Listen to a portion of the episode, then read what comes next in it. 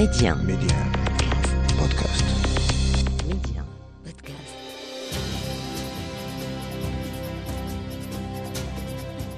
الحاضر المبهر للغاية والماضي الذي وضع خطوة الإبهار الأولى في مسار حافل من أسود 1986 إلى أسود 2022 والبرتغال الضحية مرة أخرى انتظر المغاربة 36 عاما لا ليكرروا إنجاز جيل 86 التأهل إلى الدور الثاني لمونديال المكسيك ليصبح أول منتخب إفريقي يحقق هذا الإنجاز بل يتجاوز ذلك بكثير بكثير الوصول إلى الدور نصف النهائي من كان يصدق هذا لكن فعلها الأسود وعادوا من جديد. ليكتبوا التاريخ كما فعلوا قبل 36 عاما بل يدونوا اسم المنتخب المغربي بأحرف من ذهب. كما أشرت إلى ذلك سابقا بدأت متابعتي للمنتخب الوطني لكرة القدم منذ أكثر من خمسين عاما.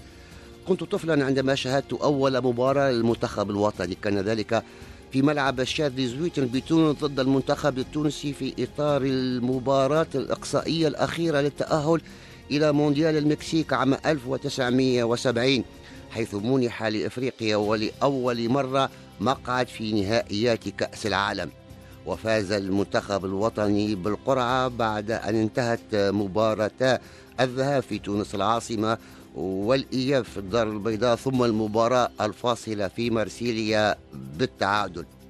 وهكذا. إذا أصبح المنتخب المغربي أول منتخب إفريقي يشارك في نهائيات كأس العالم وثاني منتخب عربي بعد منتخب مصر الذي شارك في دورة 1934 في إيطاليا. وجاء المنتخب المغربي في هذا المونديال في مجموعة مع ألمانيا الغربية التي أنهت المنافسات الثالثة والبيرو بطلة أمريكا الجنوبية وبلغاريا وانتهت المباراة الأولى للمنتخب مع ألمانيا الغربية بفوز المنتخب الألماني بصعوبة بهدفين مقابل هدف وأمام البيرو كانت الهزيمة بثلاثة أهداف لصفر. قبل أن تنتهي المباراة الثالثة والأخيرة أمام بلغاريا بالتعادل بهدف في كل شبكة. لتشهد هذه النسخة تسجيل أول هدفين للمغرب في تاريخ المونديال. الهدف الأول سجله حمان في مرمى ألمانيا الغربية والهدف الثاني هدف التعادل أمام بلغاريا سجله الغزواني. وكان الحارس المتميز في ذلك الجيل وفي مونديال مكسيكو سبعين الحارس العملاق علال بن قصو الذي كنت من أشد المعجبين به فأنا ممن يتابعون حراس المرمى نجومي. وللمنتخب الوطني حراسه العمالقة في كل مونديال من علال عام سبعين إلى ياسين بونو الآن في مونديال 2022 وقبله الحارس بدو الزكي أحد نجوم منتخب 1986 الذي سجل اسمه كأول منتخب إفريقي يتأهل إلى الدور ثمن النهائي. فبعد 16 عاما عاد المنتخب المغربي إلى المكسيك. ذلك المونديال الذي تابعته ميدي آن ضمن أولى تغطياتها الرياضية الخارجية الكبرى. قبل تلك الفترة ومع انطلاق ميدي آن في بدايات ثمانينات القرن الماضي لم يكن هناك قسم رياضي بمعنى الكلمة. كنا نكتب جميعا تقريبا في الرياضة عندما يكون هناك حدث ثم بدأ هناك نوع من التخصص مع الاستمرار في الأعمال التحريرية الأخرى. وبدأنا في القسم العربي مع الراحل مصطفى سباعي وفي القسم الفرنسي كان هناك عمر سليم وطارق اللعبي ثم جاء خالد ياسين وجلال بوزرارة وفؤاد الحناوي وبعد ذلك حكيم تميم. ليتأسس القسم بالفعل ويدلي بدلوه الكبير في الساحة الإعلامية الرياضية وبكل تألق في مختلف التظاهرات الرياضية اللاحقة بعد مونديال المكسيك سنة 86 في هذا المونديال تغير نظام البطولة حيث أصبح الدور الثاني ثم النهاية يجري بنظام خروج المغلوب بدلا من المجموعات. وضمت المجموعة التي وقع فيها المنتخب المغربي منتخبات إنجلترا وبولندا والبرتغال.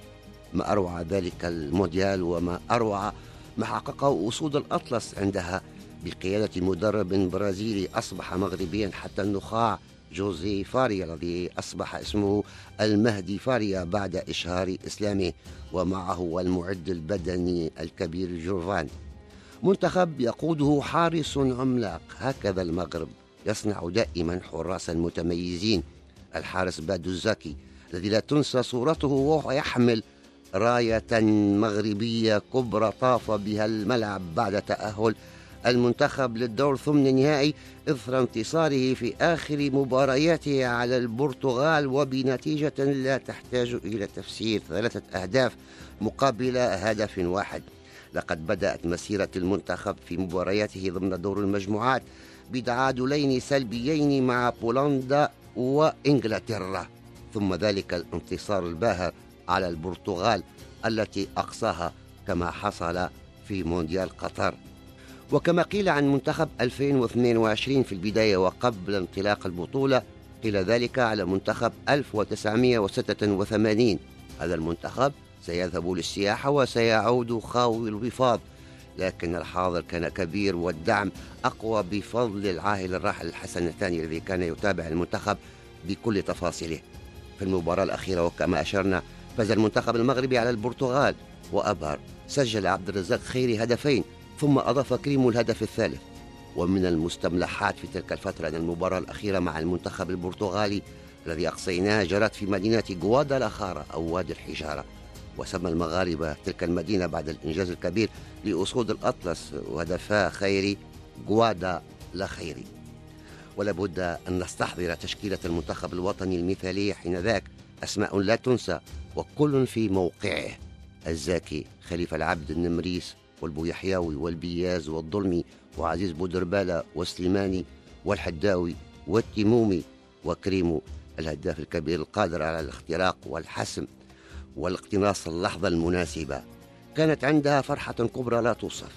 ومع تغير الأزمان واستمرار البنيان كان لفرحة هذه الأيام طعم آخر طعم آخر بكل معنى الكلمة. نحن نحاول أن نوازي بين الحاضر والماضي والمذكرات هي أصلا الماضي لكن ما أجمل أن نصل بينهما.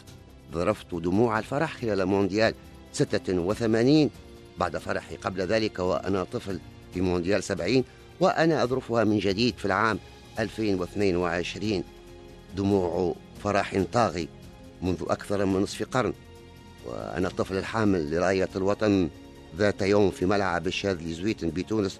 ها هو الكهل الآن يرقص فرحا لأنه عايش ليس إنجازات المنتخب الوطني لكرة القدم بل فقط إنجازات وطن. وللحديث بقية.